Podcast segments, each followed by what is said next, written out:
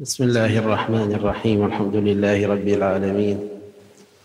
وصلى الله على سيدنا ونبينا محمد وآله الطيبين الطاهرين.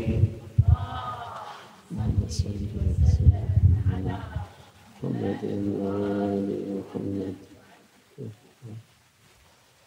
أبارك لكم هذه الذكرى العطرة ولادة سيدة نساء العالمين. سيدتنا ومولاتنا فاطمة الزهراء. عليها أفضل صلوات المصلين. جعلنا الله وإياكم من المتمسكين بنهجها والسائرين على طريقها.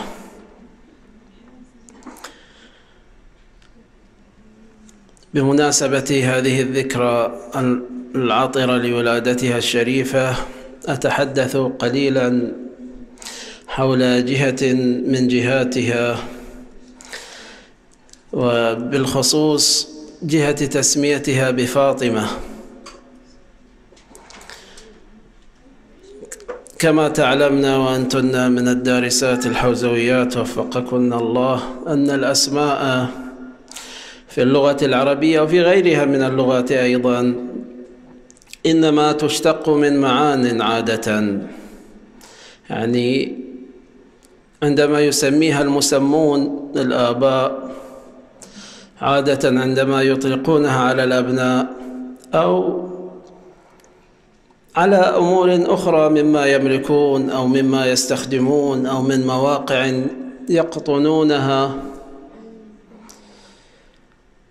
الأعلام كما في الألفية بعضها كما درستم في ألفية بن مالك. بعضها يكون منقولا فمنه منقول كفضل وأسد وذو ارتجال كسعاد وأدد بعضها يكون منقولا وبعضها مرتجلا. المنقول يعني مأخوذ من معنى. أو سمي به شيء كما مثله. كفضل وأسد ممكن يسمى أسد يسمى الحيوان المفترس بأسد. ونطلق هذا الاسم على شخص يتفأل أبوه منه مثلا الشجاعة وأن يكون شجاعا كالأسد. وبعض الأسماء لا تكون مرتجلة يعني مخترعة أو مبتكرة بتعبير أدق لا من معنى كان لها. وأحيانا يتطابق الاسم على المسمى أو يكون للمسمى نصيب من ذلك الاسم. ولكن تفاؤلا نسمي بهذا الاسم مثلا. ولا نعلم. لا نعلم عن هذا الاسم مثلا عن هذا المسمى أنه يكون كهذا الاسم أو لا. أفرض مثلا لنفرض أن نسمي شخصا بصالح نتفأل بكونه صالحا. وطبعا هذه فيها أيضا جهة شرعية فقد ورد في عدة من الروايات أن أفضل الأسماء أسماء الأنبياء وما حمد وعبد وأسماء الأئمة عليهم السلام. مثلا صالح اسمه نبي.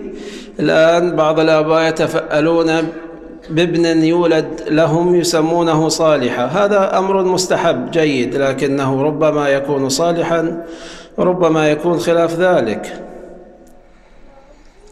بعض الأسماء تطلق من حيث التفأل أيضا ولكنها مكروهة شرعا.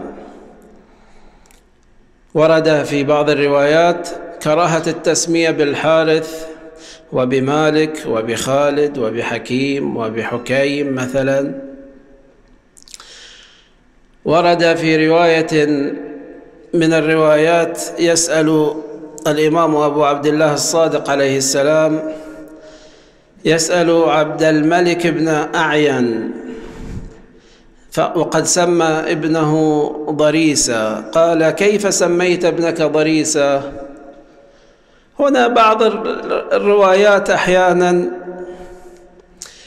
تنبئ عن سعة صدر المعصومين عليهم السلام.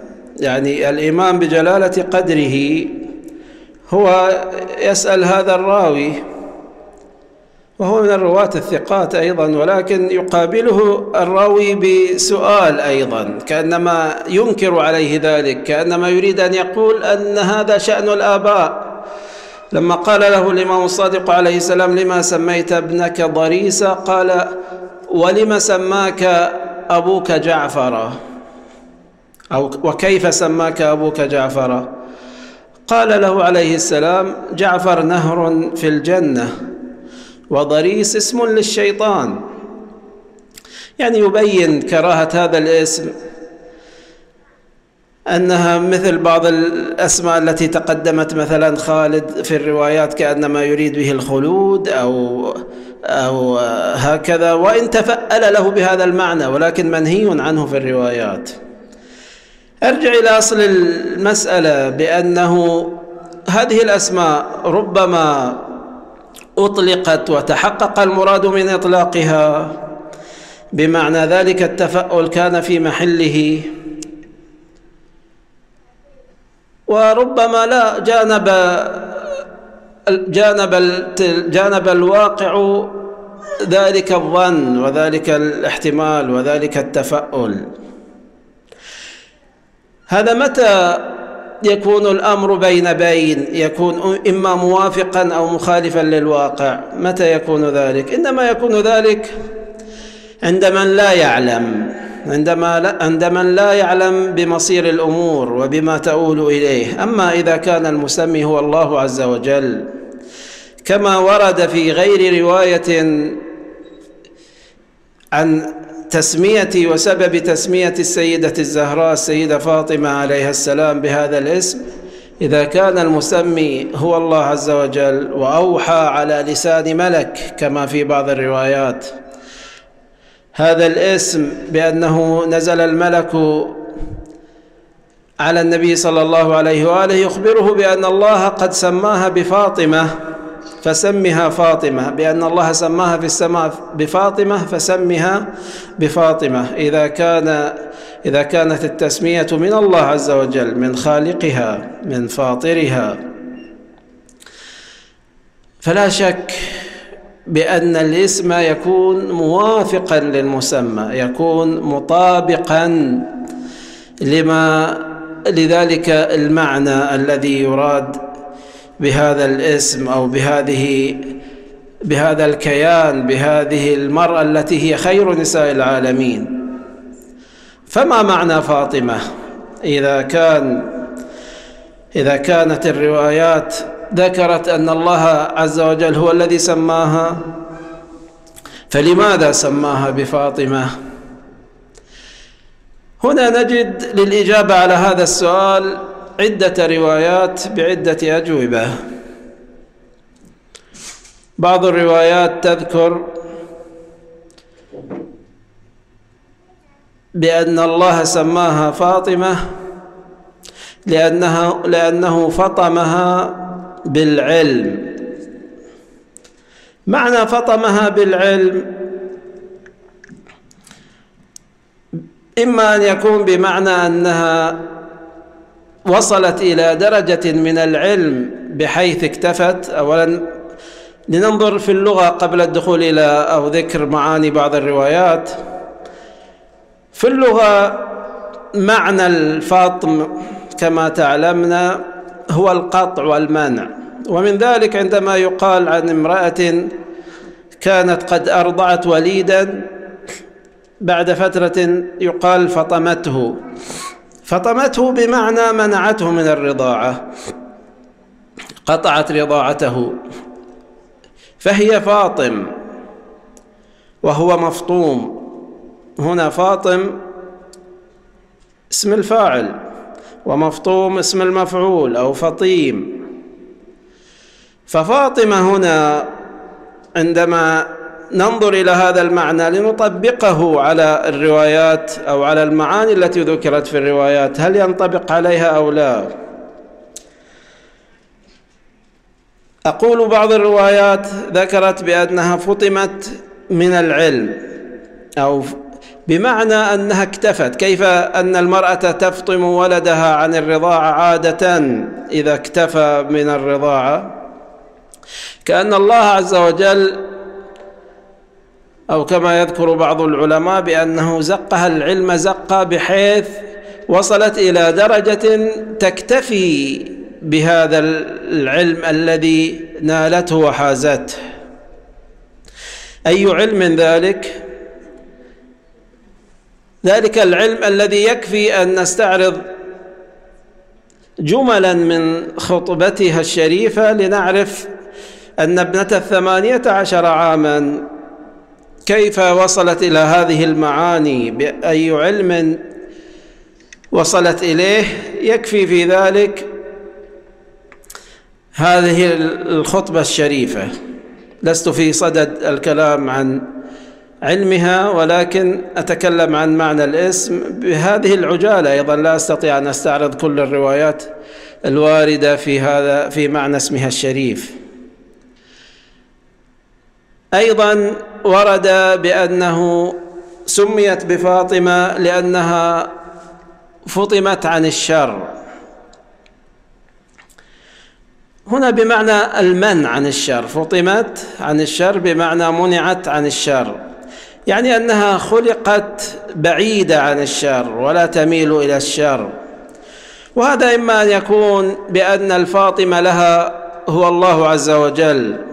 فيكون الفطم عن الشر بمعنى الفطم التكويني يعني منعها الله عز وجل تكوينا خلقها هكذا تكوينا مبتعدة ومفطومة عن الشر وربما يكون بالمعنى التشريعي أي هي فطمت نفسها فطمت بصيغة المجهول هنا نسبة الفعل إلى المجهول. فطمت لم يذكر الفاعل فيحتمل أن الفاطمة هو الله عز وجل إذا كان هكذا بصيغة المجهول أو الفاطم هو هي نفسها عليها السلام أي وطنت نفسها وحملت نفسها وفطمت نفسها عن الابتعاد عن الشر وفي بعض الروايات عن الجهل. نفس المعنى بأنها فطمت نفسها عن الجهل وهذا هو معنى العصمة خاصة بالنوع الأول. يعني أو أو أو أن المعنيين ممكن أن نتكلم فيهما قليلا عن معنى العصمة بمعنييها. المعنى المعروف من العصمة المعنى الاصطلاحي العصمة أو ما يسمى بالعصمة الذاتية وهي عصمة الأنبياء والمعصومين الأئمة عليهم السلام والسيدة الصديقة الزهراء عليها السلام. بمعنى أن الله منعهم عن الوقوع في الشر وليس ذلك قسرا وجبرا. بل بمعنى أنهم يستطيعون أن يقارفوا الشر ولكن خلق فيهم قدرة وأعطاهم مكانة ومنزلة واطلاعا على آثار المخالفات الإلهية عندما يخالفون الله عز وجل. ما هي آثار مخالفاتهم؟ وهذا المعنى ممكن أن نقربه بما يحدث منا. نحن أيضا وإن كنا غير معصومين عن مطلق الأخطاء إلا أنني أستطيع أن أدعي العصمة لي ولكن في بعض الأمور. يعني كلنا معصومون عن أن نصعد إلى سطح مرتفع وأن نلقي بأنفسنا. كلنا معصومون عن أن نسمع الأغاني مثلا. كلنا معصومون عن أن نقتل شخصا. هذه الأمور الممنوعة جدا عندنا والتي لا نفكر فيها. وإن اقترفنا بعض المعاصي هذا المعنى الجزئي في العصمة عندنا هو عام ومطلق عند المعصومين. هم لا يفكرون في أي معصية لأنهم يرون آثارها. الذي منعنا من الصعود إلى سطح فنرمي أنفسنا من أعلاه لعلمنا بعاقبة الأمور وما ينتج عن ذلك. أيضا نفس الشيء كل وإن استصغرنا الذنب إلا أنهم لا يستصغرونه عليهم السلام من أنبياء ومن أئمة ومن أم الأئمة السيدة الزهراء عليها السلام. العصمة عندهم بهذا المعنى فحتى لو قلنا بأنها تكوينا لكن ليس بمعنى الجبر. أو تكون العصمة بالمعنى التي لا لا أقول طبعا بها بالنسبة للسيدة الزهراء عليه السلام المعنى الثاني الذي يريد أن أقوله. أنا أقول بأن السيدة الزهراء عليه السلام معصومة بالعصمة الذاتية بالمعنى الأول. لكن ممكن بعض الأفراد كالسيدة زينب عليه السلام كالعباس عليه السلام من ذكر في حقهم أنهم لم يسجل عليهم في حياتهم خطأ واحد أن يكونوا معصومين بمعنى العصمة غير الاصطلاحية أو العصمة الكسبية بمعنى أنهم كانوا على مستوى من الخلق والتربية تمنعهم من الوقوع في معصية وهذا حتى يذكر لبعض علمائنا أيضا. يعني أنهم كانوا بدرجة بحيث لم يقارفوا محرما طوال حياتهم مع أننا لا ندعي لهم العصمة الذاتية بل هي عصمة كسبية. فهنا هذا المعنى أيضا بأنه فطمت عن الشر أو فطمت عن الجهل يكون بهذا المعنى. وأيضا ربما يكون من معاني العصمة من معاني هذا الاسم الشريف. ما ورد في تفسير فرات الكوفي أنه روى أنها, أنها فطم أن الناس فطموا عن معرفتها أنها سميت بفاطمة لأن الناس فطموا عن معرفتها. يعني بلغت مقاما عاليا بحيث وشأوا رفيعا بحيث لا يستطيع الناس أن يدركوا ما لها من منزلة وما لها من مقام. فهذه المعاني أو مثلا ما ورد في بعض الروايات أنها فطمت عن الدنيا وشهواتها. هذه المعاني وغير هذه المعاني.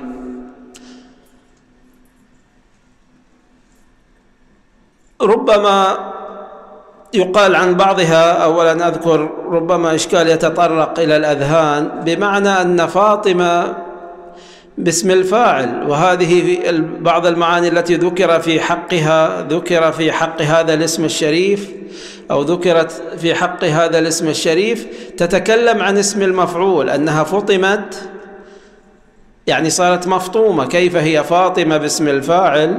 والنتيجة والأثر والمعنى يكون باسم المفعول بأنها مفطومة أو شيعتها مفطومون. مفطومة عن النار مفطومة عن الشر مفطومة عن الدنيا وشهواتها. الشيعة مفطوم العالم مفطوم عن معرفتها. الشيعة مفطومون عن النار أيضا بمحبتها. كيف نجمع بين أن يطلق الاسم عليها باسم الفاعل وأن يكون المعنى أو بعض المعاني المذكورة باسم المفعول؟ وأنتن من الدارسات لا يخفى عليكن ذلك.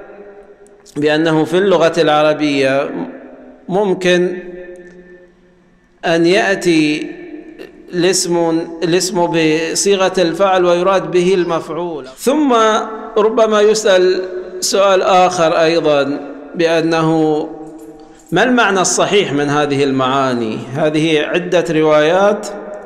طبعا لم أذكرها بالنص وإنما ذكرتها بالمعنى. وممكن تبركا أن أقرأ رواية واحدة. بالنص ذكرت فيها عدة أسماء للسيدة الزهراء عليه السلام كما روى الصدوق في الخصال وأيضا في علل الشرائع عن الإمام الصادق عليه السلام أنه قال لفاطمة عليها السلام تسعة أسماء عند الله عز وجل فاطمة والصديقة والمباركة والطاهرة والزكية والراضية والمرضية والمحدثة والزهراء. ثم قال أتدري أي شيء تفسير فاطمة عليها السلام؟ قلت يقول الراوي أخبرني يا سيدي. قال فطمت عن الشر. هذا هذه إحدى الروايات وذكرت معنى ذيلها أنها مفطومة عن الشر. فهل هي اسم فاطمة بأنها فطمت عن الشر أو فطم شيعتها عن النار أو فطم الناس عن العلم بمقاماتها؟ أقول لا تنافي. هذا الاسم الذي أطلقه الله عليها عز وجل في السماء وأرسل ملكا أخبر به النبي صلى الله عليه وآله وأمره أن يسميها باسمه بهذا الاسم أو جعله على اسمه على لسانه الشريف فسماها بهذا الاسم. أقول لا تنافي بين أن تجتب أن يكون جامعا لكل هذه الصفات ولكل هذه المعاني. فإنه لا مانع عقلي يجعل بعض المعاني آبية عن الاجتماع مع معنى آخر. وهذا تعرفونه في تعارض الأدلة عندما في في في دراستكن أنه الجمع بين الروايات توجد عندنا بعض الروايات متعارضة لا نطرحها على عجالة ما أمكن الجمع فإنه أولى من الطرح كما يقولون على نقاش في هذه القاعدة أيضا ولكنها قاعدة مشهورة. الجمع أولى من الطرح الجمع بين الروايات أولى من أن نقول بأنها متعارضة فنطرحها متى نصل إلى طرحها؟ عندما لا نستطيع أن نجمع بطرق الجمع العرفي. ثم نذهب إلى المرجحات فلا نستطيع أيضا أن نرجح يكون التعارض يعني مستقرا بحيث لا نستطيع أن نجمع بينها. هنا يكون الطرح يعني كحالة متأخرة. أما في حالتنا هذه فإنه يمكن الجمع بين هذه المعاني. أيضا نقطة أخيرة بالنسبة أو قبل الأخيرة نقطتان فقط لا أطيل عليكن. البعض يرفض يرفض يعني بعض المعاني الواردة في الروايات. هو إما أن يكون مخالفا أو لا يكون من المخالفين ولكنه يجهل هذه المعاني. إما أن يكون مخالفا يستكثرها على السيدة الزهراء وهو لا يراها إلا امرأة عادية كشأن النساء الأخريات فلماذا تجمع لها كل هذه الصفات؟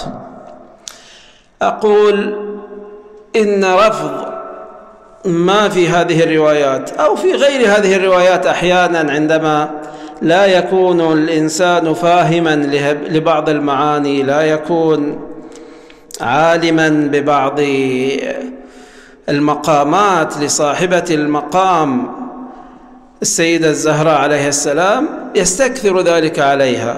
ولو تمعن ونظر وقرب ودرس تاريخها ودرس سيرتها العطرة وما ورد فيها من الروايات المقامات التي فيها يكفي ما ذكره حفيدها الإمام العسكري عليه السلام. نحن حجج الله وفاطمة حجة علينا.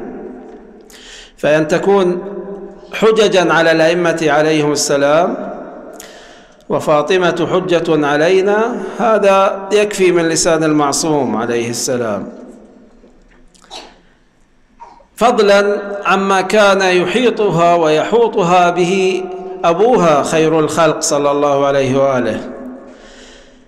ما يحوطها به من رعاية ومن روايات أيضا يكفي أنها أنه ذكر أنها بضعة منه. فالجهل بهذه المقامات ومساواتها بسائر الناس وبسائر النساء يجعل البعض يرفض ما ورد في هذه الروايات وفي غيرها من فضلها. نقطة أخيرة أنه يستحب تسمية المرأة بفاطمة تسمية يعني المولودة أو إكثار التسمية بفاطمة. وهذا ديدننا نحن الشيعة.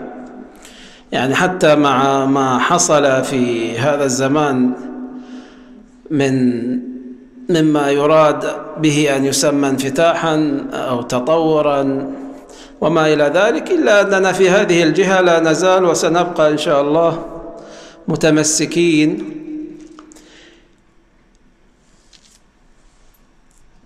بل إن بعض الموالين يعمدون إلى تسمية البنت بفاطمة لمدة أسبوع. هكذا وجدت في المجتمع في عدة يعني حالات أنهم يسمون المولودة فاطمة لمدة أسبوع ثم يغيرون. عندما تسألهم لماذا أو حتى تكون هذه أمها فاطمة أو أختها فاطمة ولكن يسمونها فاطمة يقولون تبركا واستحبابا.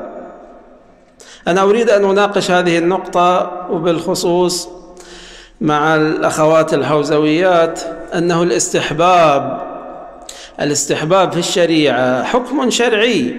يعني دائما المتدينون والمتشرعون يخشون أن ينسبوا للشريعة حكما إلزاميا يعني لا تجد متدينا يقول عن حكم إلزامي عن محرم أو واجب أن يذكر أنه في الشريعة دون علم ودون تثبت يخشى ذلك. ولكن في السنن في المستحبات والمكروهات تجده يسارع بأن هذا مستحب وذاك مكروه مع أنه لا يصدر عن دليل.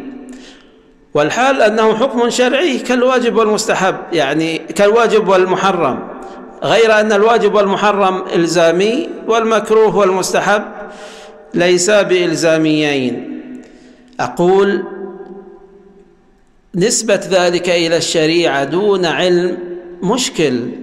مشكل شرعا أن نقول هذا الأمر مستحب وذاك غير مستحب مثلا وذاك مكروه. عندما نقوله جزافا هكذا لا نصدر عن دليل. وللأسف بعض المتدينين لهم حالات كثيرة من هذه الجهة. هل التسمية باسم فاطمة تسمية المولودة باسم فاطمة لمدة أسبوع ثم تغيير اسمها أمر مستحب؟ هذا لم يرد في الشريعة لم يرد في الروايات. نعم الذي ورد أن تسمية المولود الذكر بمحمد اللهم صل على محمد وآل محمد. نعم هو مستحب لمدة أسبوع. أننا في الروايات يذكر بعض الأئمة أننا نسمي كل مولود بمحمد فإن شئنا أبقينا وإن شئنا غيرنا بعد أسبوع. مضمون الرواية. هذا في خصوص النبي صلى الله عليه وآله. لاسمه خصوصيات. مثلا يكره أن يجمع بين كنيته وبين اسمه. إلا للإمام الحجة عجل الله فرجه. ولكن أيضا هذا هذا ما وجدته أيضا في المجتمع المتدين تجد شخصا اسمه محمد ويكنى بأبي القاسم. هو مكروه أيضا. أقول هنا حمل تسمية فاطمة على اسم النبي صلى الله عليه وآله مع أنه لم يرد فيها هذا الشأن. أن نسمي المولودة فاطمة وبعد أسبوع نغير.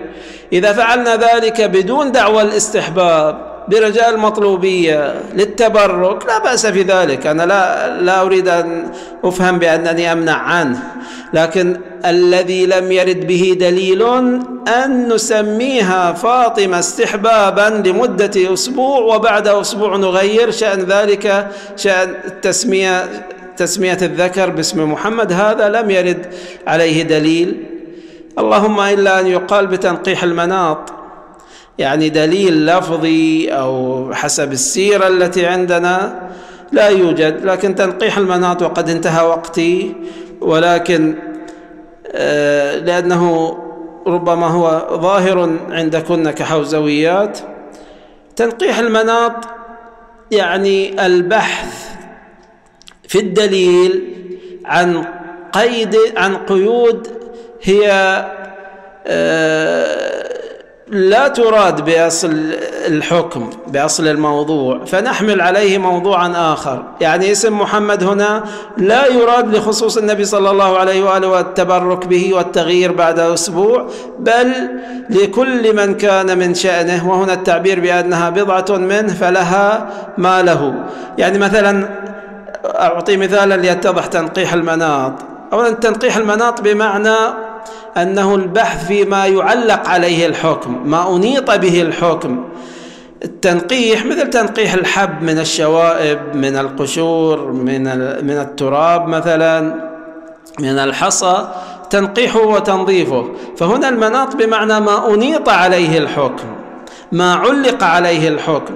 يعني هل القيود المذكورة في في الدليل كلها مرادة أو أن بعضها ليس بمراد؟ مثلا حلية جواز الكلاب الأربعة كلب الصيد وكلب الحراسة وكلب البستان كلب الحائط. هذه مستثناة من حرمة بيع الكلاب فتحل. بعض الفقهاء في زماننا الحالي يلحق بها كلبا ليس بمذكور في الروايات بدعوى أنه إنما ذكرت تلك الكلاب للفائدة لعموم فائدتها فجاز بيعها. فمثلا في زماننا الكلب البوليسي أو كلب التفتيش في المطارات وما إلى ذلك تكون له قيمة ويجوز بيعه. فهذا معنى تنقيح المناط مع أنه لم يرد فيه نص ولكن يحمل هذا على على ما ورد فيه نص. على ذلك الموضوع الذي ورد فيه نص فيعطى نفس الحكم. أقول إذا كان بجهة تنقيح المناط وثبت ذلك لأنه تنقيح المناط أيضا لا بد أن يقطع فيه الفقيه كما تعلمنا لا يكفي فيه الظن وإلا كان قياسا والقياس ممنوع في شريعتنا. فإذا قطع الفقيه بأن هذا الموضوع الذي لم يرد فيه دليل يطابق ذلك الموضوع الذي ورد فيه دليل فيعطيه ذلك الحكم الوارد في الموضوع الأول. نعم يجري تنقيح المناط عند كثير من الأصوليين ومنعه الأخباريون. فإذا كان من هذه الجهة نعم لكن الاحتياط حسن على كل حال. فأن ننسب وأتكلم لا عن خصوص فكرة التسمية لكن في عموم أمور كثيرة نمارسها بأننا نقول مستحب. كذا مستحب ما لم يثبت من الشريعة بأنه مستحب فلا نستطيع أن نقول عن شيء أنه مستحب. وفقكن الله وجعلكن فاطميات سائرات على نهج السيدة الزهراء. وأعاد عليكم عليكن هذه المناسبة وأنتن أكثر تمسكا بنهجها وأكثر نهلا لعلومها عليها وعلى أبيها وبعلها وبنيها أفضل الصلاة والتسليم.